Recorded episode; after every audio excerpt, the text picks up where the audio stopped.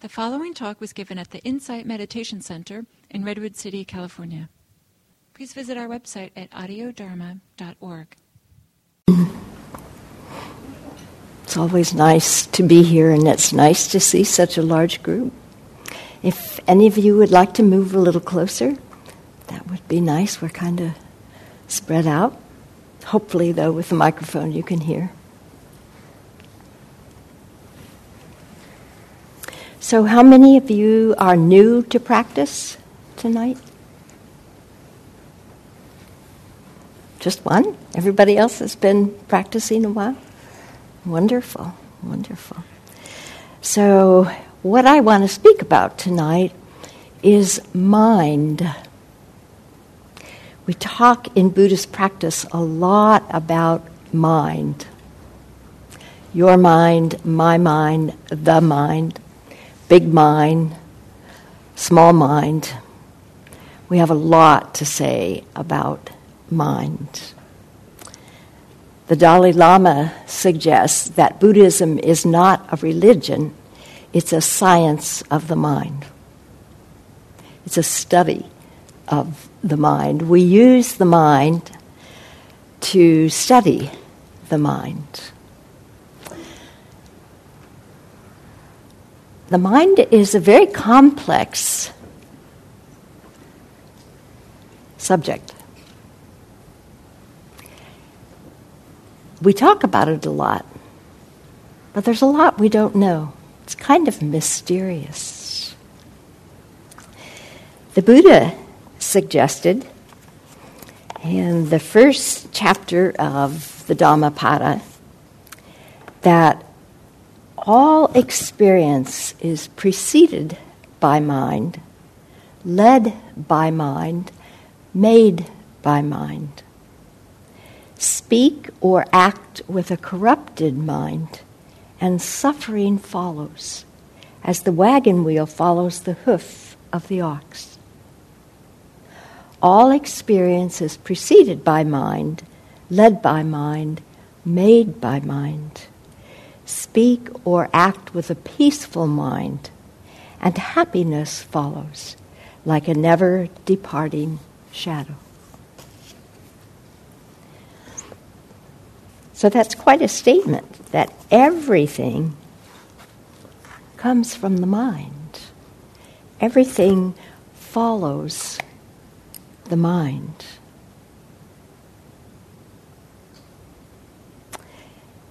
All of our thoughts, our actions,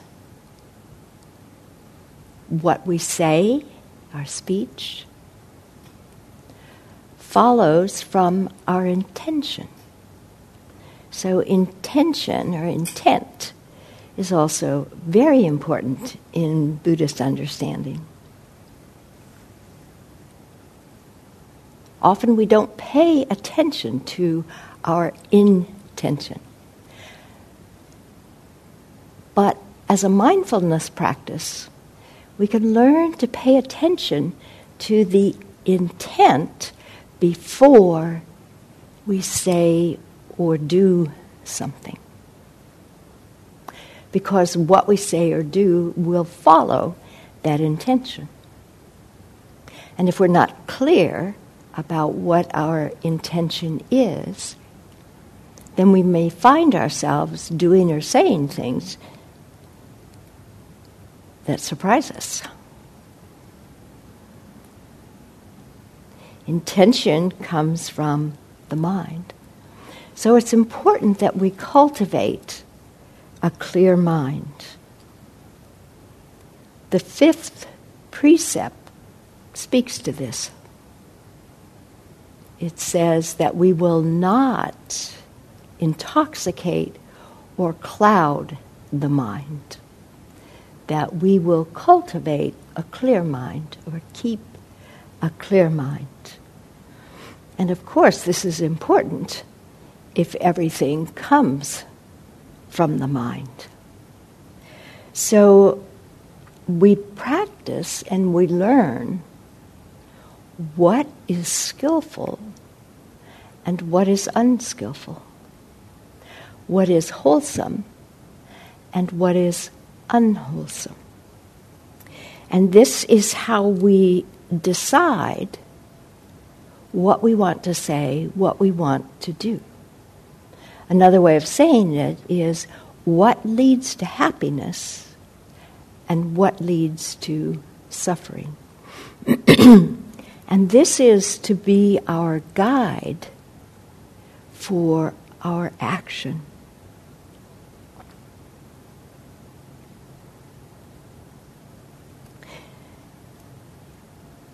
So, how do we determine what is skillful and what is wholesome and what is not? We study. We study the Dharma, the Buddha's teachings. We study life. I have found life to be the greatest teacher. We can learn from every experience everything that happens. We study ourselves. And this is important. We want to come to know ourselves very well. We can't always control what happens to us, what happens in life. There's a good deal that is out of our control. But what we have some amount of control over is our response to what happens. And to do that, it's important that we know ourselves very well. And we study our minds we get to know our minds as well as we can.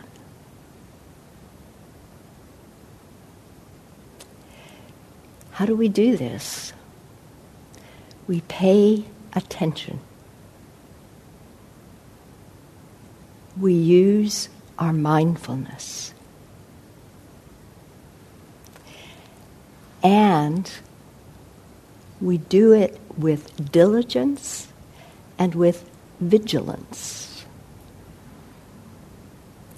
So the second chapter of the Dhammapada is entitled Vigilance, because vigilance is so important.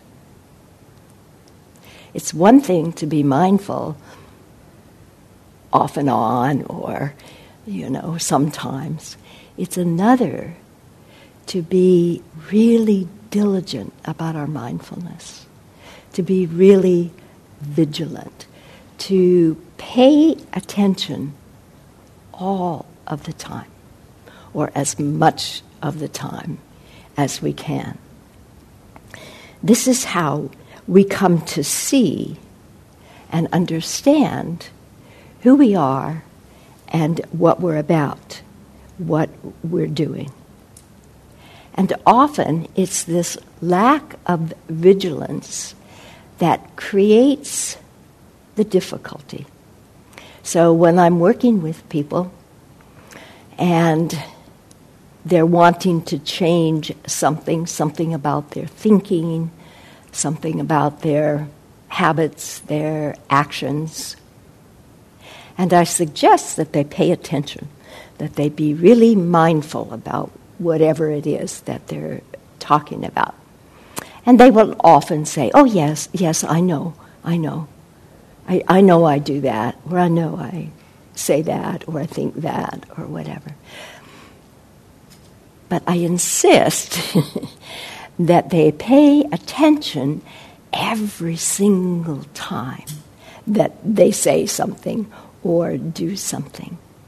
Because it's that vigilance it's that seeing it every single time that allows us to be really clear about what it is we're doing and what it is we might want to change. So, as you may have noticed, we are thinking all the time. The mind is going continuously. And if we're not aware that thinking, even at a uh, subtle level, affects us, it influences us.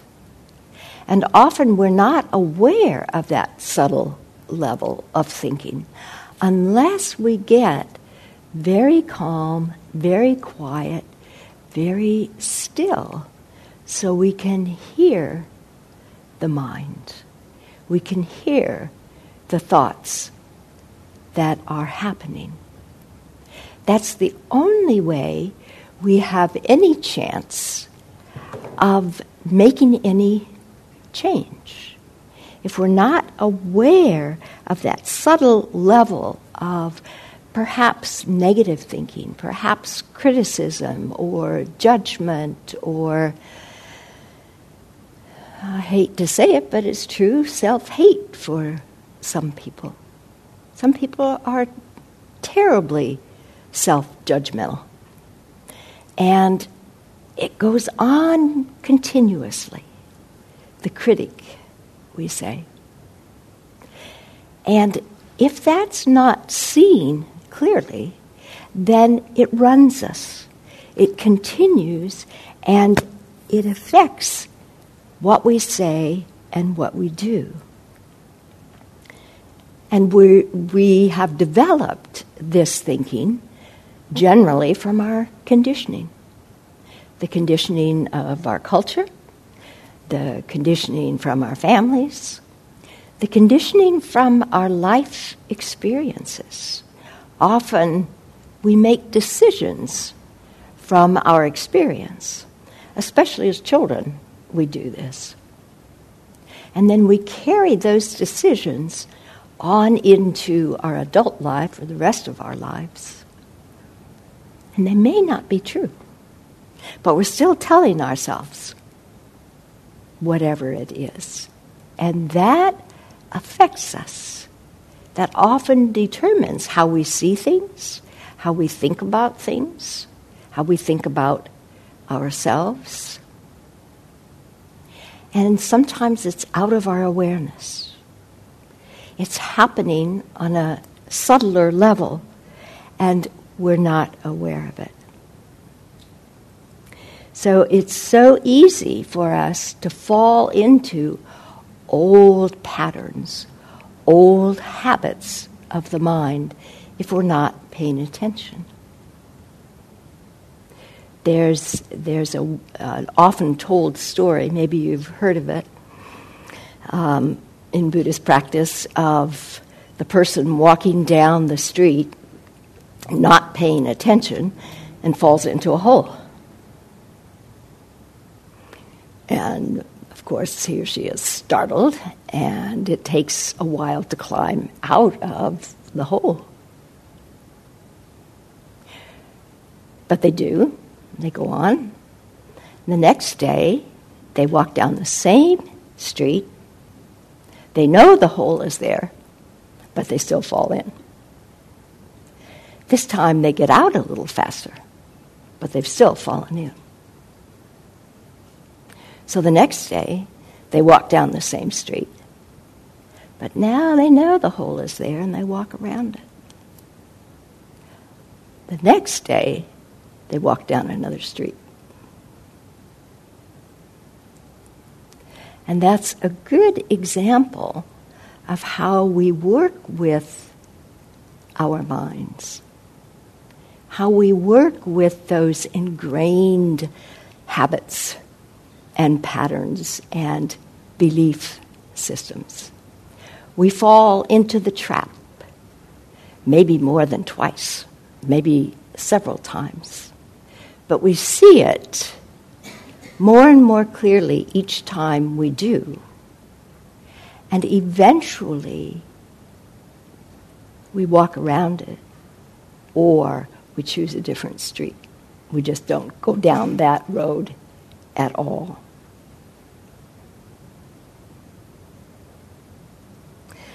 So, the third chapter of the Dhammapada is entitled The Mind. And it says something very important. When I first heard, I think it was Gil, say this, I was really struck by it. Whatever an enemy may do to an enemy, or haters one to another, far worse is the harm from one's own wrongly directed mind. Far worse. Neither mother nor father nor any other relative can do one as much good as one's own well directed mind. So it's really true. We're our own worst enemies. We can do ourselves more harm through a misdirected or um, not well directed mind than anybody else could do to us.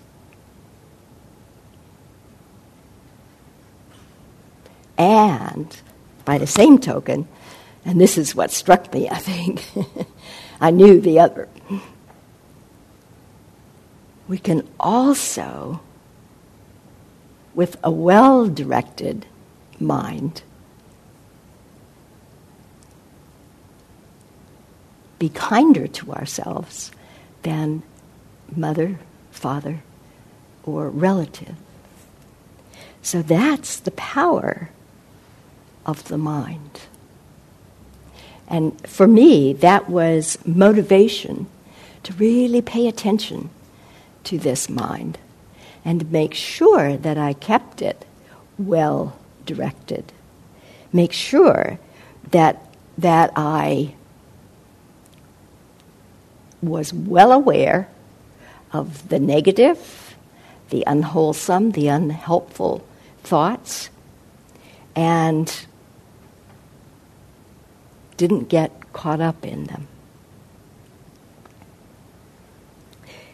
The watched mind, the disciplined mind, brings happiness. The undisciplined mind, the unwatched mind, can lead to fear and unhappiness and agitation and anxiety and all of the difficult emotions or mind states.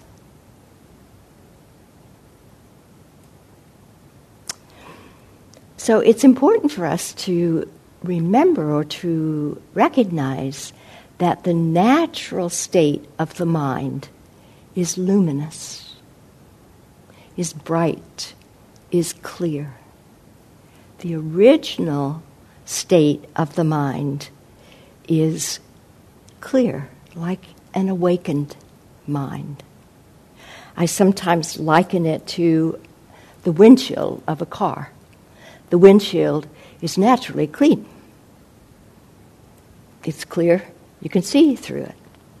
But through driving, we pick up dirt, we pick up bugs. The windshield becomes very dirty sometimes and it distorts our perception, it distorts things. And this is true of the mind also.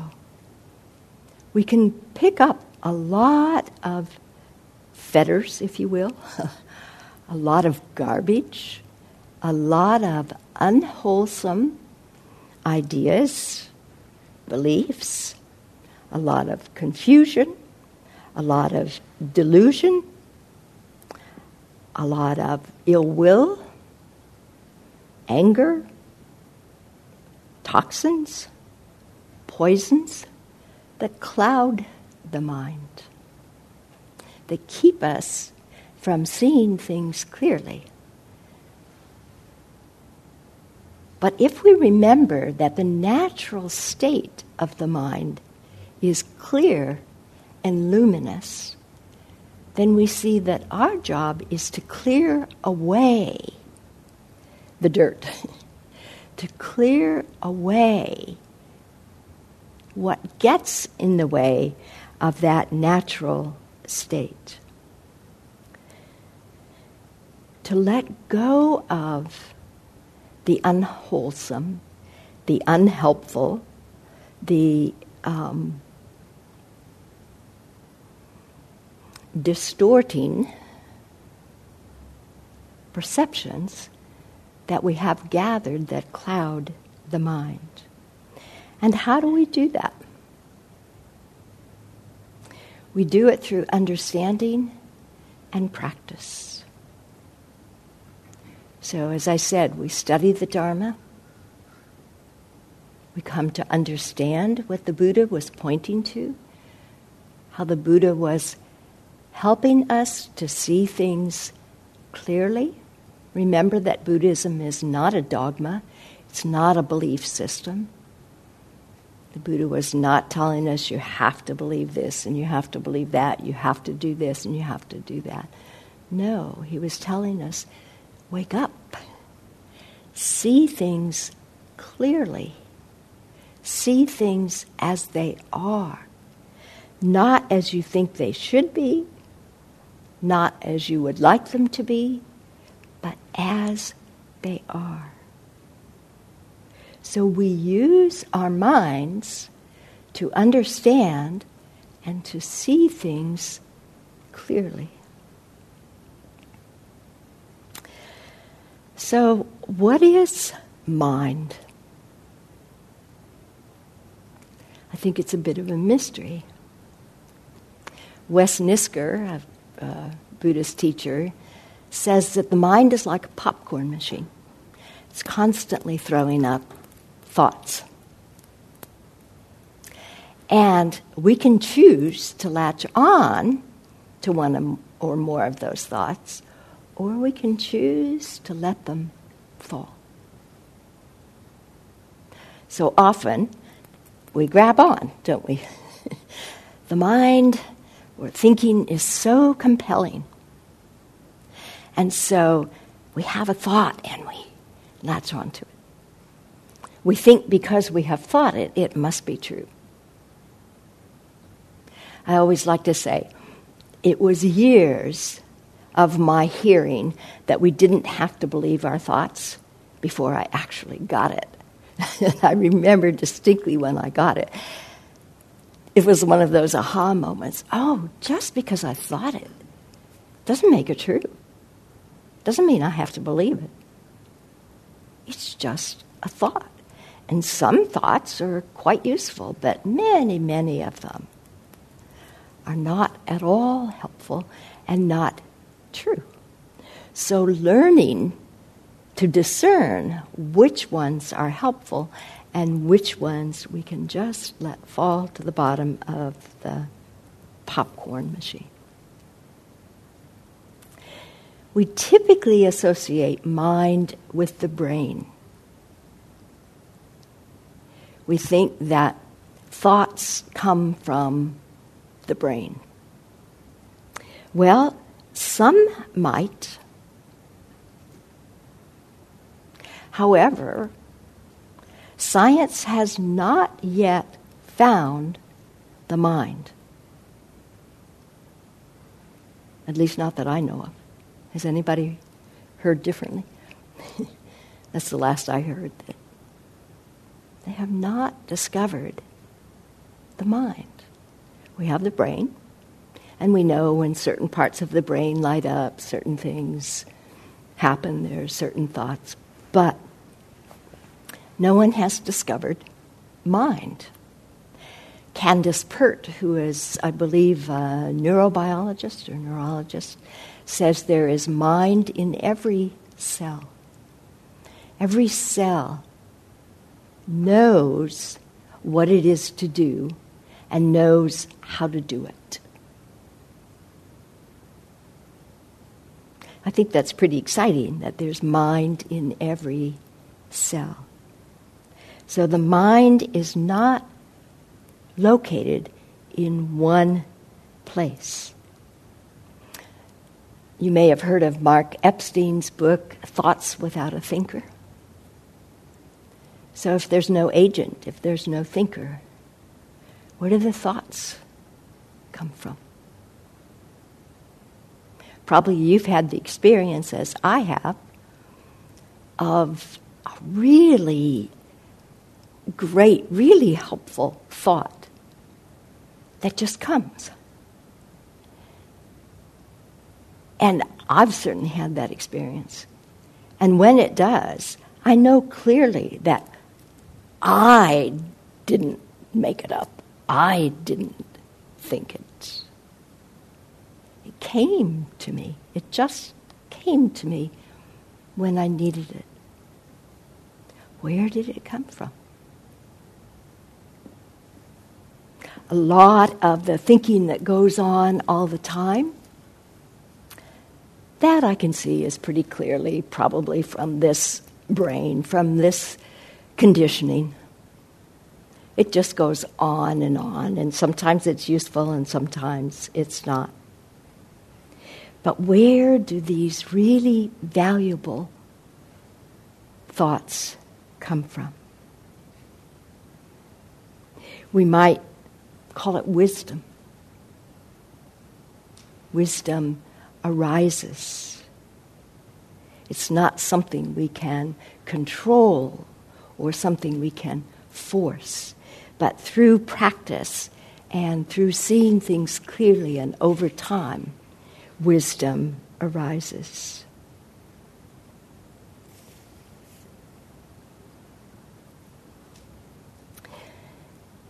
Wisdom, as we know, is different from knowledge or information.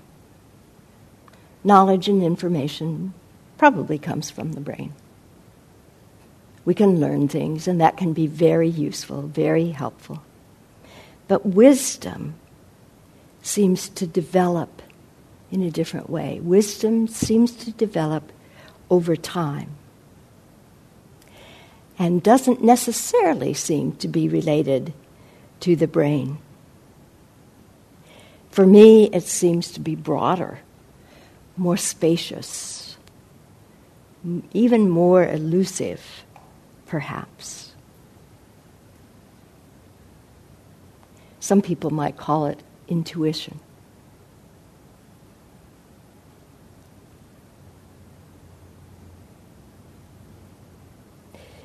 So, how do we allow wisdom to develop and come to us? One is by having an open mind, not closed, not seeing things just one way but keeping our minds open for new information. In Zen, we talk about beginner's mind. Suzuki Roshi said, the mind of an expert has few options. The mind of a beginner has many.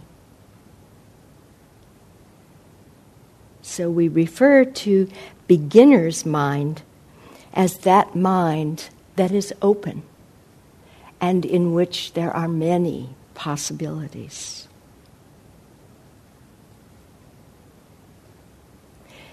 We see the whole picture, the whole situation, not just one piece or not just one way, but we see all of the aspects, or at least as many as we can of any situation. And we suspend judgment. And again, just see things as they are. Sometimes we call it bare attention. We keep an inquiring mind. We keep an interested, curious mind. I mentioned before big mind and small mind. That comes again from the Zen tradition, or big sky mind. Small mind being this individual mind, the ego mind. Big mind or big sky mind being the, the larger mind that embraces it all. And there's the meditative mind The meditative mind that is calm and quiet, and from which insight can arise. Many experiences can come from a meditative mind.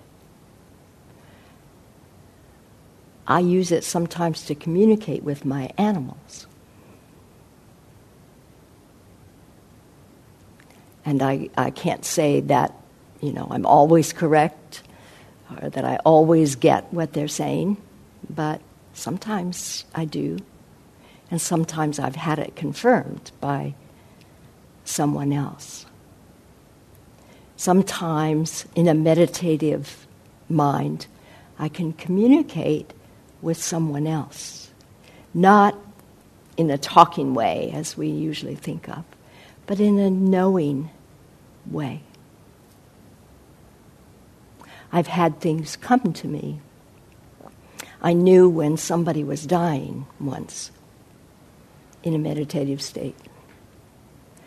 I knew when my brother died many years ago, before I got the call telling me that he had died. So many things are possible in this quiet, still, meditative mind.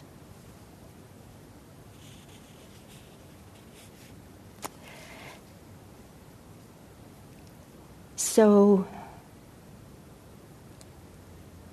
I'd like to ask you what you noticed during the meditation about the thinking process or about your thoughts?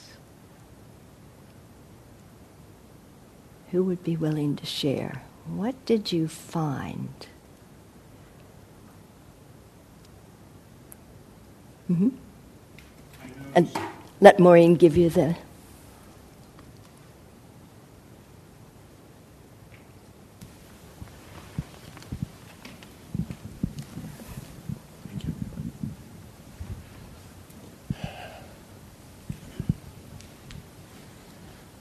I noticed trying to quiet them didn't work.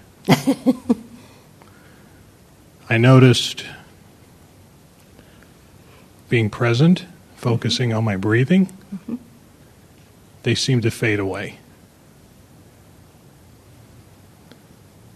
So. Very good. Yes, it's so true. Trying to stop ourselves from thinking trying to push away the thoughts doesn't work. Many people will say, Oh, I'm not very good at meditating. I can't stop the mind from thinking. No. it's, it's rare that the mind stops thinking. What we can do is be aware, just as you said. We can be aware of the breath, or we can be aware of the thinking, of the thoughts. And that's the best way to allow them to settle down. Yeah, thank you. What else? Who else?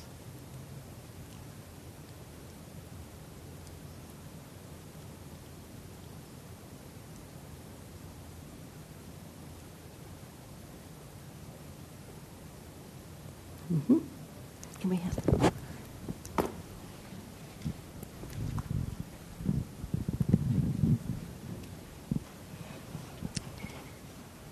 I feel that I am fighting with my breathing when I go back to the breathing.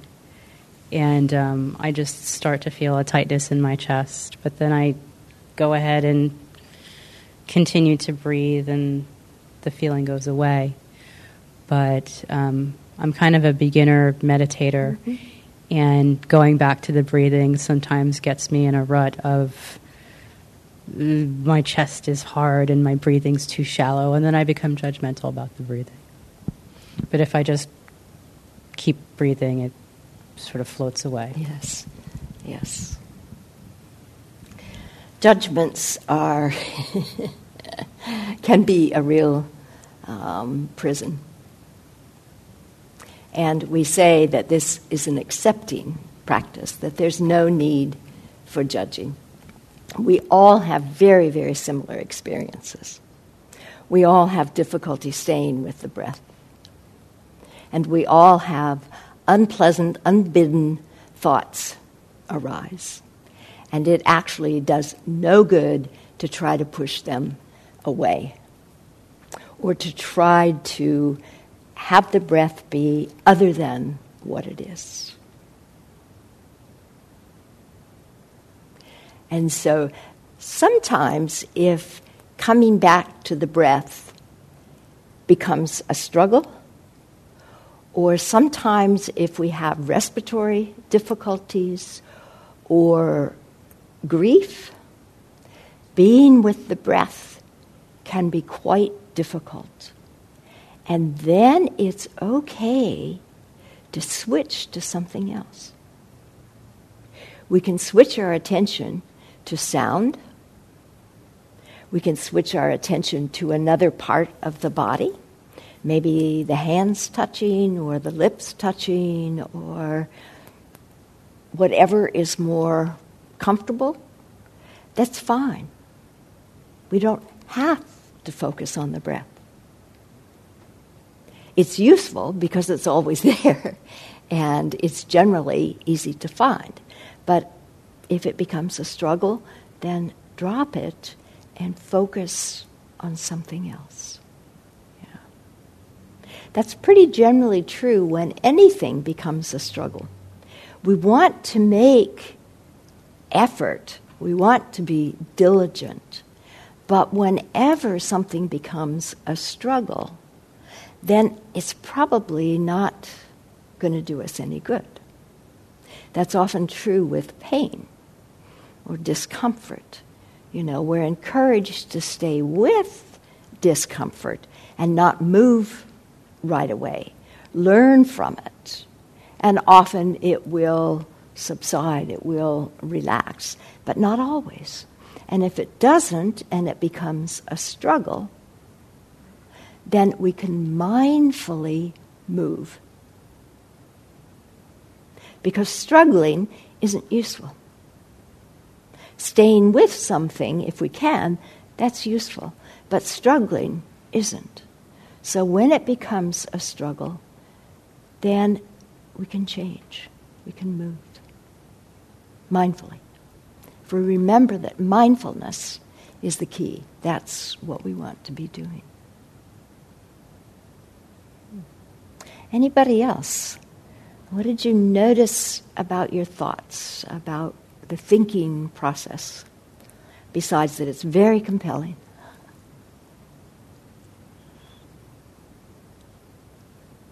Anybody? Yes.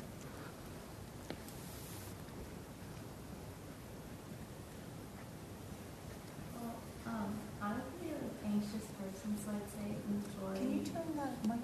Sorry, it's so bright. Um, like a majority of the thoughts that kind of come up when I'm meditating are planning oriented, even if like the initial thought isn't really about scheduling, like eventually it domino effects into that. Mm-hmm. And I find that like letting go of the thought, I can let go of the actual thought, but I can't get rid of like that anxious feeling of like eventually I'm going have to going to have to think about that later, if that makes sense. So I can let go of the thought, but not really the feeling that was initially with it. I don't really know. I was I was curious how to sort of let go of that too. So um, the feeling is anxiety, anxiousness, mm-hmm. and you said you have that a lot.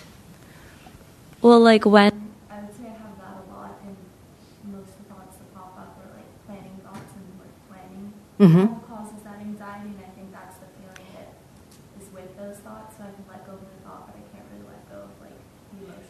Uh, so you're saying you think the planning creates the anxiety?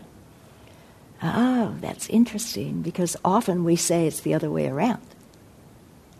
That the planning is a way of handling the anxiety.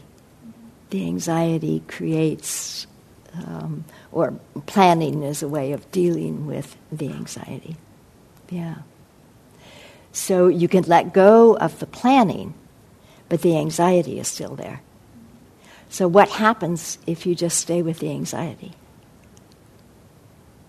Um, I would say it just like kind of distracts me the rest of Like my meditation time, I don't know, like my breathing's a little bit, you know, faster. hmm Or it's like, it's hard to focus on my breath because I'm thinking about letting go of that thought. yes. Uh huh. Uh huh. Often there's a subtle desire to not have the anxiety, to push it away, to think that that's not okay or that's not part of the meditation. But what we can do is make that the object of our meditation. So just paying attention to the anxiety. Where do you feel it? Um, what happens? Does it change? Does it become stronger?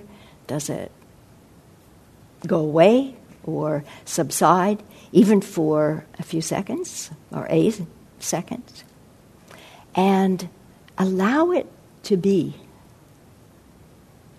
I know that's that can be tricky because it can be uncomfortable. Um, but it's not that it's interfering with your meditation, it is your meditation. We have this idea that meditation is about being quiet and serene and calm and not having thoughts and not having difficulties, not having um, anxiety. but our meditation is whatever it is, whatever is happening. And if it's anxiety, it's anxiety. And then whatever is happening, that's what we can turn our attention to. And, um, and then just have an interest in it, a curiosity. Just see what the anxiety is like. And you can pay attention to the mind and see if there are images or thoughts that come up attendant to the anxiety. Um, often there are. And it's not that we want to get involved in them, but it can be useful, it can be helpful sometimes to see what the thoughts might be, or images might be, or what is, what is driving the anxiety. Because something is, something is um, creating it. Does that make sense? Yeah? Good. So, uh, did any of you know how, or notice how many of your thoughts are repetitive? Over and over? Mm-hmm. Mm-hmm. Did you notice how many of them are self referential? About 99%. I've heard Gil say, you know, we can think about ourselves all day and never get tired of it. yeah, yeah. Did you notice judgmental thoughts? Mm-hmm. Critical thoughts? Mm-hmm. So it can be a little disconcerting to realize what we are thinking all the time. And as I said, if we're not aware, if it's below our level of awareness, then it's running us, it's driving us. And what we want to do is make it part of our awareness. Make that thinking process part of our awareness so that it's not driving us so that we can use our minds to our benefit and not have our minds running us. So often they are, There's the image of us being drug around by the tail by our minds. Our minds can be quite unruly. But with awareness, with our paying attention and seeing clearly what the thoughts are, what the mind is suggesting, we begin to have some control. Now, we can't totally control our thoughts, for sure. But we can learn to choose which thoughts we will pay attention to and which we will not. And the ones that are helpful and skillful and wholesome, we want to put our awareness on those. And the ones that are critical and judgmental and lead to unhappiness and suffering and worry and fear and etc we can learn to let go of. Now i'm not saying it's necessarily easy. It isn't always but we can learn to do it we can decide i am not going to continue down that path there came a time in my practice several years ago where I said to, I said to my mind, only what's useful. Only what's useful. And what I meant by that was I will no longer pay attention to this crap that is not helpful and that can be destructive, can be harmful. I will pay attention to what's useful. And I have to say that that was really helpful. It was really, it helped me to be able to let go, just not buy into those thoughts that were unwholesome, destructive, and turn my attention to what was wholesome, what was helpful. So I think it's important for us to remember that the mind can be a very good friend. And the mind can be our worst enemy if we let it run out of control.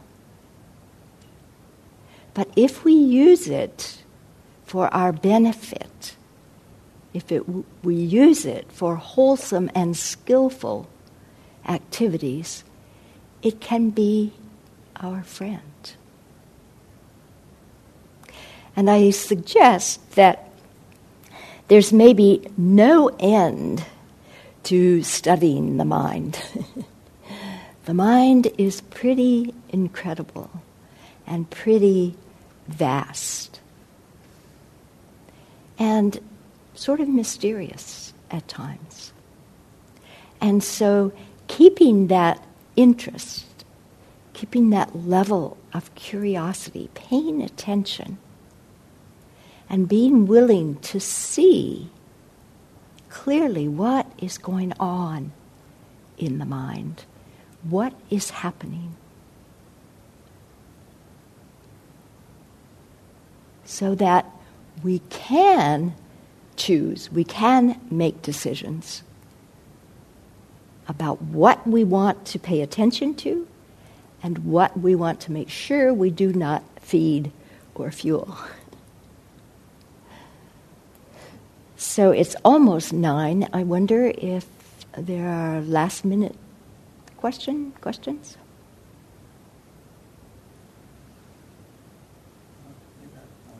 Uh huh. Um, can you get that? Mm-hmm. Is it open? I don't think so. Okay. Is the green light on? There.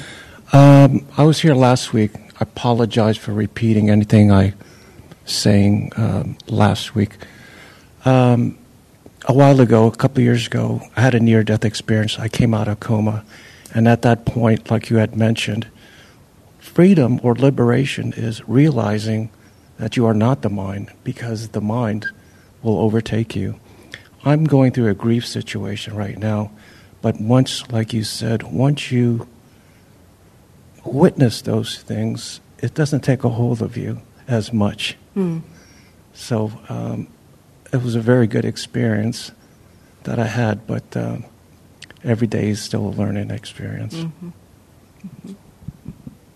And that's a wonderful way to meet life, I think, that every day is a learning experience. That we're open to each day, to what it will bring, what it will present, and we can learn from it. Whether we like it or not, that can be irrelevant. But we can learn from it, be open to it. Yeah, thank you. Anything else? Comment?